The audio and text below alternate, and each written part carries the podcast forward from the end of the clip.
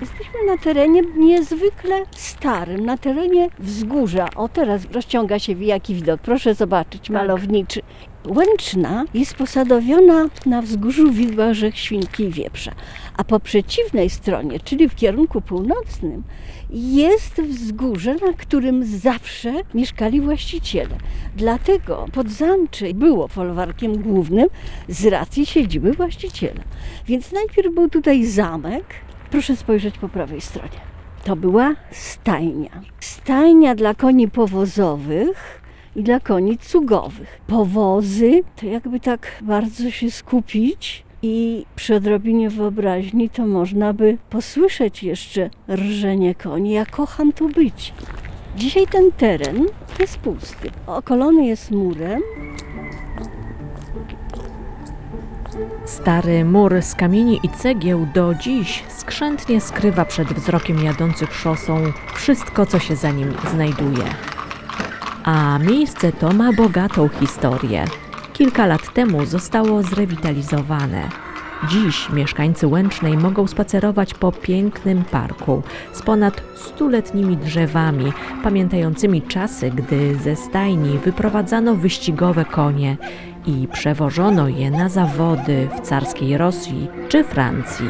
Przecież konie siodłano, konie wchodziły, stąd wyjeżdżano i tak dalej. Tutaj turkotały powozy. Ewa Leśniewska przez wiele lat szukała informacji o życiu rodziny Blochów, ale i innych właścicieli dawnych łęczyńskich dóbr. Uczyniła wiele wysiłku, by poznać sekrety folwarku. Kiedyś wsiadał człowiek na rower, czy w autobus PKS-u, czy jeszcze kiedyś był Transpet, taka firma i jechało się tam do Rogoźna, nad Krasne, na Zagłębocze i tak dalej. Po lewej stronie był mur, który widać. Kto był bardziej zainteresowany, wszedł tu, zobaczył sterty jakiegoś gruzu. Te odrestaurowane ruiny tworzą dawny klimat. Jest tu taki duch dawnych właścicieli, dawnych ludzi. Chodzi się po tym i wyobraźnia pracuje, wyobraża sobie człowiek te dawne czasy. Przepiękne, gratuluję Łęcznej. No bo jest magiczne. Pamiętam chaszcze. W tej chwili jest to obiekt turystyczny, jakieś bogactwo. Po lewej stronie znajdował się ogromny budynek czterotraktowy. Zwano go murowańcem, dlatego że parter miał murowany, a piętro drewniane. I tutaj też mieszkali pracownicy folwarku. Natomiast jeszcze dalej był budynek w tym samym guście jak Spychlerz, jak stajnie, które tutaj widzimy. I tu, jak mniemam, mieszkali ci, którzy byli związani z hodowlą koni. I proszę zauważyć, ta droga, ona była zawsze w tym samym miejscu. To jak słuchać samochody, jest droga wiodąca do wsi Witaniów i to jest właśnie taka granica oddzielająca jedną część do drugiej. Ci związani z hodowlą koni mieli wyższy status. Oni nie byli tacy jak pozostali. To Ci od uprawy ale oczywiście, to już można powiedzieć, że w ramach tych robotników to była elita. Piękny budynek i też został rozebrany, a wielka szkoda. Trzeba wiedzieć, że wszystkie budynki, które były wzniesione za czasów Blocha, były w jednym guście stylistycznym, z tych samych materiałów wybudowane, czyli z kamienia i z cegły niezwykle ciekawie i pięknie dekorowane, bo to nie był zwykły jakiś tam tynk prosty i koniec, tak jak dzisiaj budujemy, tylko cały szereg różnych elementów. Bo trzeba powiedzieć, że Bloch został właścicielem w 1879 roku.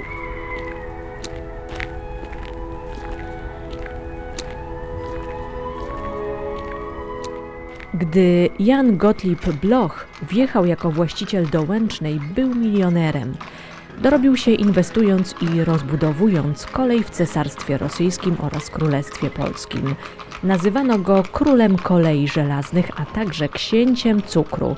Był właścicielem dobrze prosperującego banku, przemysłowcem i ekonomistą. Czego się nie dotknął, zamieniał w złoto. Do szczęścia brakowało mu tytułu właściciela ziemskiego. Łęczna trafiła mu się przypadkiem, dzięki wizycie w warszawskim klubie myśliwskim i przypadkowym spotkaniu z Ludwikiem Grabowskim, hodowcą koni. Bo Grabowski miał Łęczną, Serniki, Puchaczów, a jeszcze kilka nieruchomości ziemskich z dawnych dóbr lubartowskich.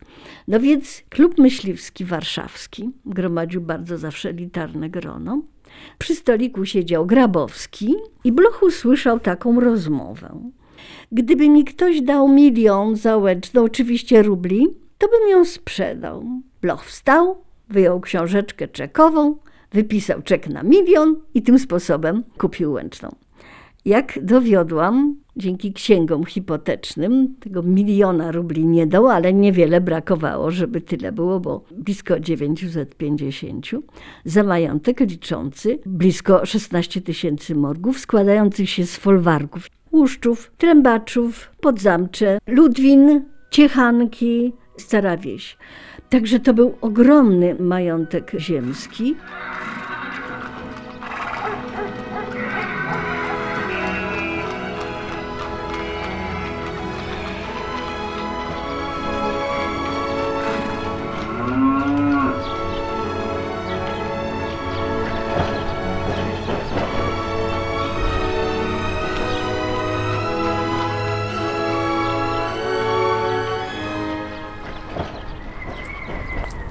Teraz widzimy w całej okazałości, no może nie w całej, bo nie mamy dachu, nie mamy innych elementów, ale to, co zostało po pożarze, bo tutaj w 2002 roku wybuchł pożar i ta ruina tak stała, zarośnięta, samosiewy, no to była tragedia. I ktoś z miasta wymyślił, że są pieniądze na ulicy, prawda? Bo to tak wygląda, no. Że te unijne pieniądze wystarczy umieć napisać projekt i tak też zrobiono. Proszę sobie wyobrazić teraz, jaki uroczy musiał być ten budynek. To jest budynek najwcześniejszy, bo 1881 rok.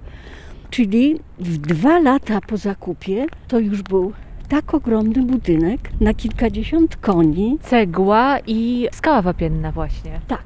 O, jest i tabliczka specjalna, A, tak, że tak. zabudowania folwarczne zostały wybudowane za czasów Jana Gottlieba Blocha 1879-1902. W 1881 roku została wybudowana stajnia. Tak. W roku 1883 został wybudowany trójkondygnacyjny magazyn zbożowy Spichlerz. 1886-1890 pozostałe budynki folwarku. Trochę ta ściana widać taka troszkę przechylona. Chyba wejście główne do stajni, nie wiem, tutaj w tej środkowej części. No ona może grozić zawaleniem, ona się wyraźnie odchyliła od pionu. Tak. Budynek był bardzo uszkodzony pożarem. Przecież to ileż to lat upłynęło, Boże kochany, no będzie prawie niebawem 150 lat. Na historię, jaką ten budynek przeszedł, był przebudowany. Proszę zobaczyć, gdzie był pierwotnie otwór. Tak, wejściowy. Jeden zamurowany, drugi wybijany, więc miał sześć wrót. Jak mieszkały tam konie, to możemy sobie wyobrazić po tym, jak traktowano, no można powiedzieć, wszystkich. A konie, mój Boże. Ci, co kochali konie, traktowali, no przecież znamy historię o żłobach cennych, o lustrach, żeby się konie mogły przeglądać w lustrach. Także o konie tutaj dbano. Więc proszę, to jest Ale tutaj faktycznie lustra były? a nie, nie, tego- tego, nie nie wiemy, tego nie, nie, nie. Tego nie wiemy. Mhm. Wtedy, kiedy ja zaczęłam rozmowy z ludźmi, to już było późno. Po pierwsze, żyli jeszcze ci, którzy pamiętali ostatnich właścicieli, ale już Bogusławskich. ale już poprzednich nie. A poza tym nie wszyscy jakoś tak się chętnie ujawniali. Ja na przykład znałam taką panią, bardzo się lubiłyśmy, która po jej śmierci, jak się okazało, była pokojową u ostatniej dziedziczki, Bogusławskiej, a ja przecież o niej też pisałam. Ileż ona by mogła mi naopowiadać. Więc to nie wszyscy się zdali na tyle, żeby znać swoją przeszłość, a to była przeszłość przecież dość odległa. O tym, jak gospodarował Bloch tutaj, to również można powiedzieć dobre rzeczy, dlatego że jak tak przeanalizowałam warunki mieszkaniowe tej załogi folwarcznej i porównałam ją z warunkami, w jakich żyli w innych majątkach, no to jawi się obraz bardzo pozytywny. Wspominałam pani o tym dwunastoraku murowańcu. Tam były jedna izba, komora, owszem, wspólna sień, w każdej izbie trzon kuchenny do gotowania i piec chlebowy. Ale tak, tam było wszędzie, nawet w tych starych budynkach. A to, fakt posiadania własnego pieca chlebowego, to jest wiadomość bardzo istotna. Dlatego, że w majątkach ubogich zasuplasów trzeba było drewno kupować, bo drewno było podstawowym budulcem, ale i drewnem opałowym, opał. Więc jak nie było lasów, to trzeba było drewno kupować. A jak trzeba było drewno kupować, to go oszczędzano. W związku z tym piec chlebowy budowano na przykład 1 na 12 rodzin. I tak było w licznych majątkach. Więc teraz sobie proszę imaginować. Jedna izba i kilka rodzin. Rodziny wielodzietne, a były rodziny wielopokoleniowe. I te gospodynie, które musiały gotować na jednej kuchni, i to życie, nawet intymne, to po prostu jest nie do wyobrażenia. A u Blocha każdy miał swoją izbę z komorą, czyli takim magazynkiem, taką spiżarnią, gdzie przechowywano chleb, gdzie przechowywano mąkę, no zboże, bo przecież trzymano drób. Łęczna było kilometr. Nie, pan Bloch pobudował dla swoich poddanych szkółkę. Ja jeszcze mam w oczach szyny. Szyny i takie, jak to się mówi, podkłady kolejowe, to się tak uczenie nazywa. Cóż to była za kolej? To trudno nazwać kolej, to była wąskotorówka. To był człowiek interesu. No po coż mordować konie, skoro można parę szyn położyć. Więc w Zofijówce była gorzelnia, która już była u Grabowskiego i połączył koleją folwark Zofijówka z głównym folwarkiem Podzamcze i ze Starą Wsią. No bo produktem ubocznym gorzelni to są wywary. To jest znakomity pokarm dla opasów, dla bydła. Wzorem niemieckim, a dość wcześnie jak na zapóźniony region lubelski, Jan Bloch zaczął hodować bydło opasowe na dużą skalę. Jego folwark był zarządzany w sposób nowoczesny i postępowy. Prasa określała go mianem bardzo wzorowego gospodarstwa rolnego.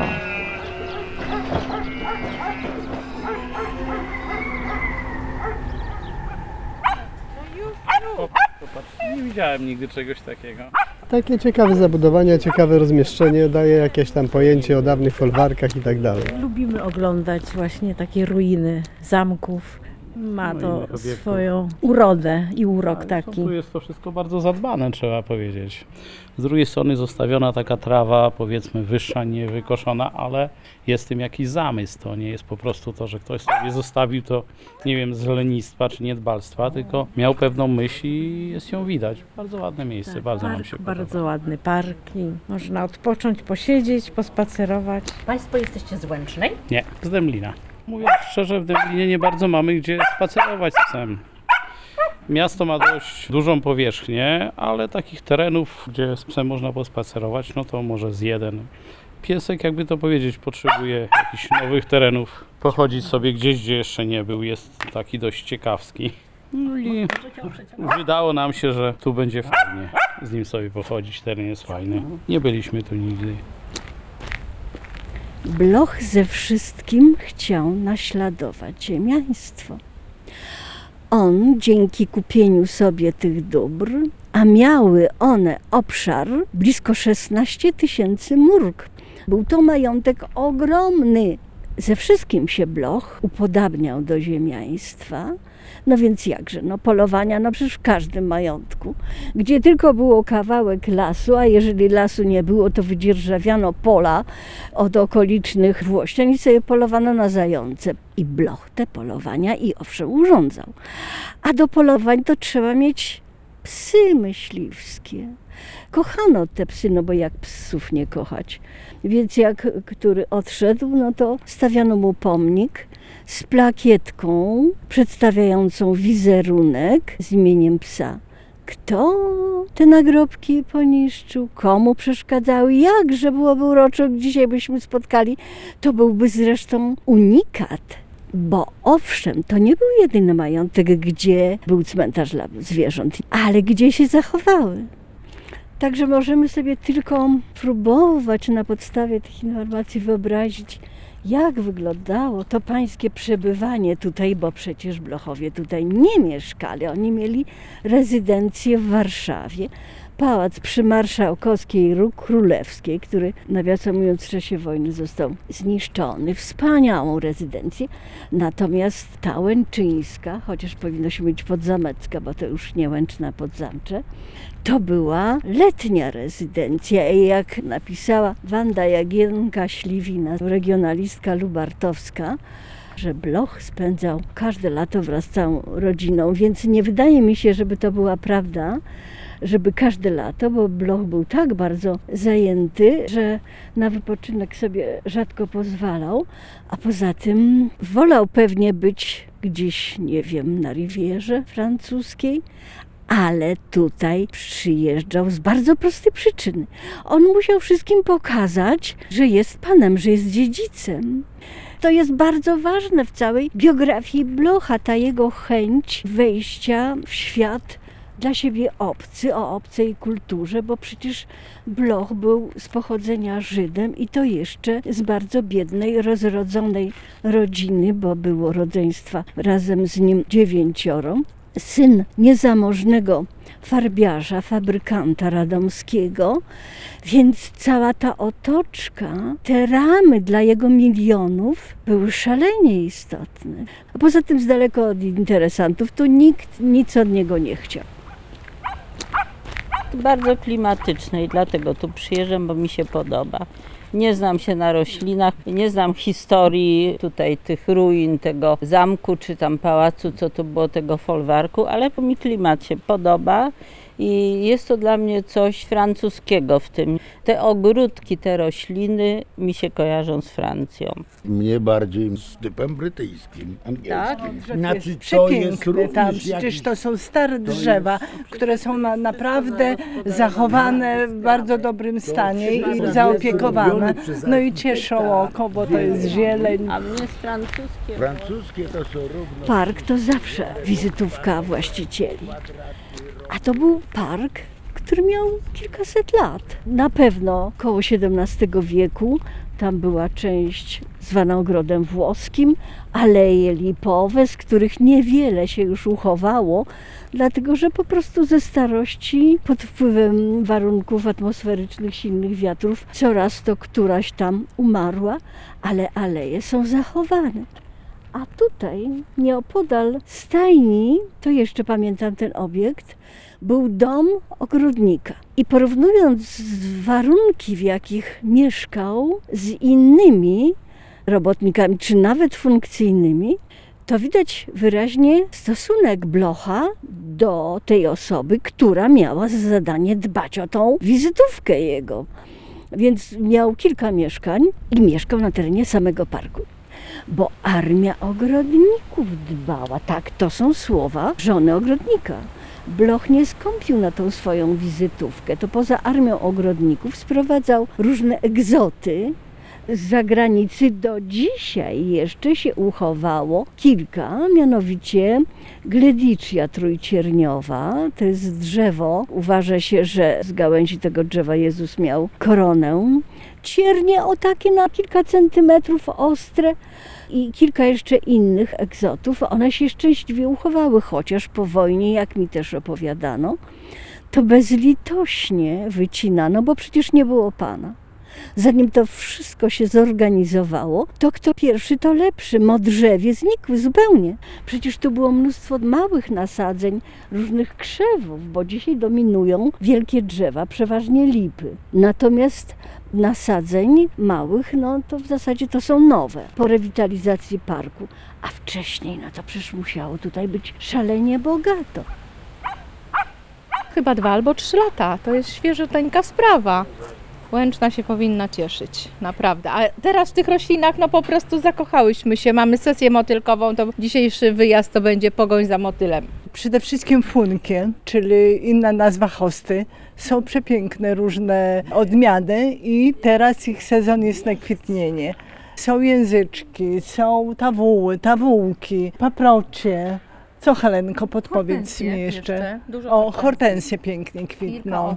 Przydałyby mi się tabliczki z napisami, co to jest za roślinka, bo niektórych pierwszy raz widzę. W ogóle nie ma ich nawet w ogrodzie botanicznym. Te żółte tam na końcu, nie wiem co to. No musimy wiedzieć, że teren był ogrodzony. Tu pospólstwo nie mogło się szwendać, więc na wzgórzu z tej strony odłęcznej był domek dozorcy. I opowiadała żona ogrodnika, że sprowadzono do tego parku sarenki. One sobie tutaj spacerowały i spacerowała też pani Blochowa. Miała piękne włosy, bo włosy były ozdobą kobiety rozpuszczała je i spacerowała tutaj. I o zgrozą podobno nagą.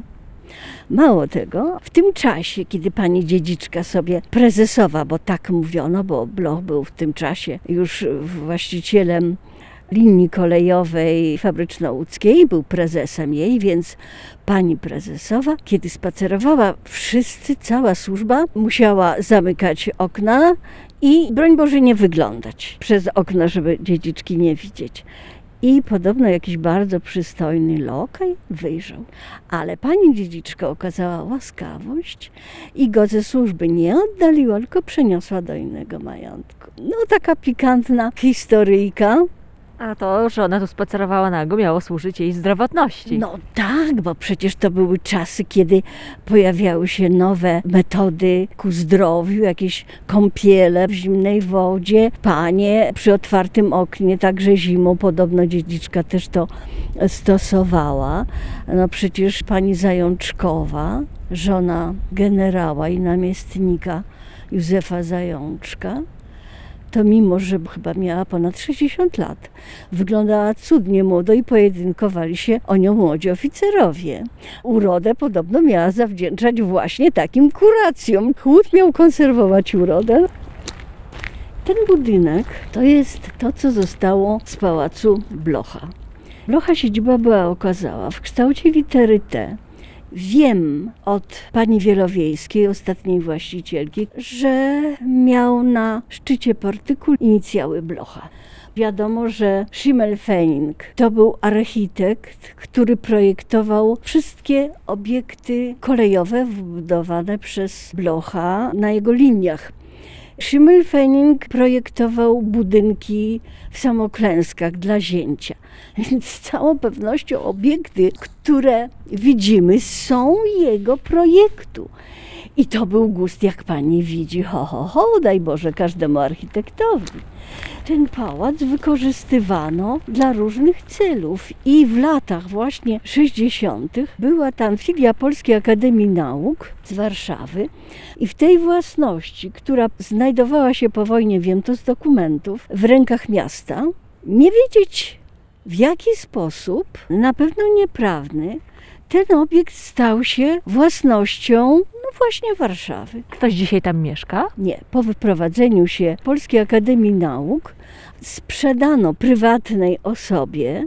i Nagle znalazł się w rękach prywatnych, który tam pozagradzał, nie można tam wejść, nie można nic zobaczyć i w zasadzie moim zdaniem robi wszystko, żeby ten budynek się rozwalił. Początek XX wieku dla stajni wyścigowej Henryka Blocha był czasem triumfu. Stajnia po raz pierwszy w jej dziejach zajęła pierwsze miejsce na liście wygranych w całej Rosji. W 1902 roku konie Henryka biegały niemal bez przegranej. Proszę spojrzeć po prawej stronie. To była stajnia wyścigowa. Wyścigowa. Pokażę Pani fotografię z 1901 roku. Tutaj na tym placyku stoją konie, kilkanaście koni i jeźdźcy siodłają te konie. Trzeba wiedzieć, że w Łęcznej tym ośrodku, gdzie od dawna hodowano konie i to nie byle jakie konie, jakie hodował każdy szlachcic na swoim fornalku, czyli fornalskie konie, żeby nie kupować, mieć własny materiał, tylko konie szlachetnych ras, konie rasy angielskiej. Zapoczątkował je w połowie XIX wieku Grabowski, a potem Henryś, jedynak Blocha hodował. Konie miał znakomitą stajnię wyścigową, która święciła triumfy nie tylko na warszawskim torze, ale na torach Cesarstwa Rosyjskiego. Był obok tutaj Sonnenberg, a Łęczna to przecież ośrodku handlu końmi. No więc tak się złożyło, że szlachta znudzona, młodzież szlachecka znudzona wiele dni trwającym jarmarkiem, bo to były jeszcze czasy, kiedy jarmark trwał około 8 dni. No więc kiedyś umyślono sobie zorganizować wyścigi konne. Ponieważ nikt nie miał przygotowanych koni takich specjalnie do wyścigów, więc jak powiedział korespondent jeźdźca i myśliwego, siadał na grzbiecie tego konia każdy, kto na jakiego ze sobą przywiódł. Ale zabawa była okrutna. I tym sposobem powstało, zatwierdzone przez władze gubernialne, jedno z trzech prowincjonalnych towarzystw wyścigów konnych, jakie działały w Królestwie Polskim. Bo najpierw był Ćmielów i Pławno, a trzecią Łęczna. I poza tymi nie było w Królestwie innych wyścigów prowincjonalnych. Prowadzenie stajni wyścigowej i hodowla koni to jest przedsięwzięcie nad wyraz ryzykowne i wielce kosztowne. Bo przecież ścigały się nie konie o takie o zwyczajne, tylko konie rasy angielskiej albo półkrwi. To cała rzesza fachowców. Proszę sobie wyobrazić teraz ekspedycję na wyścigi na tory rosyjskie. Petersburg, Moskwa, Carskie Sioło, Odessa. Jakie to są odległości? Przewóz koleją, wagony nieprzystosowane, konie mogą się zranić. Jaki to koszt? Szalony. A sukces? Noż przecież niepewny. Premiowano trzy pierwsze konie, a reszta, jeżeli startowało 18-20, to co? No nic. Henio był złotym młodzieńcem, szastał pieniędzmi i to nie miał pieniędzy, to były pieniądze ojca. A pieniądze ojca, nazwisko Bloch otwierało mu wszystkie absolutnie drzwi i wystarczyło, żeby mieć otwarty kredyt, prawda? No a potem upominano się. No i Bloch stary płacił za synka.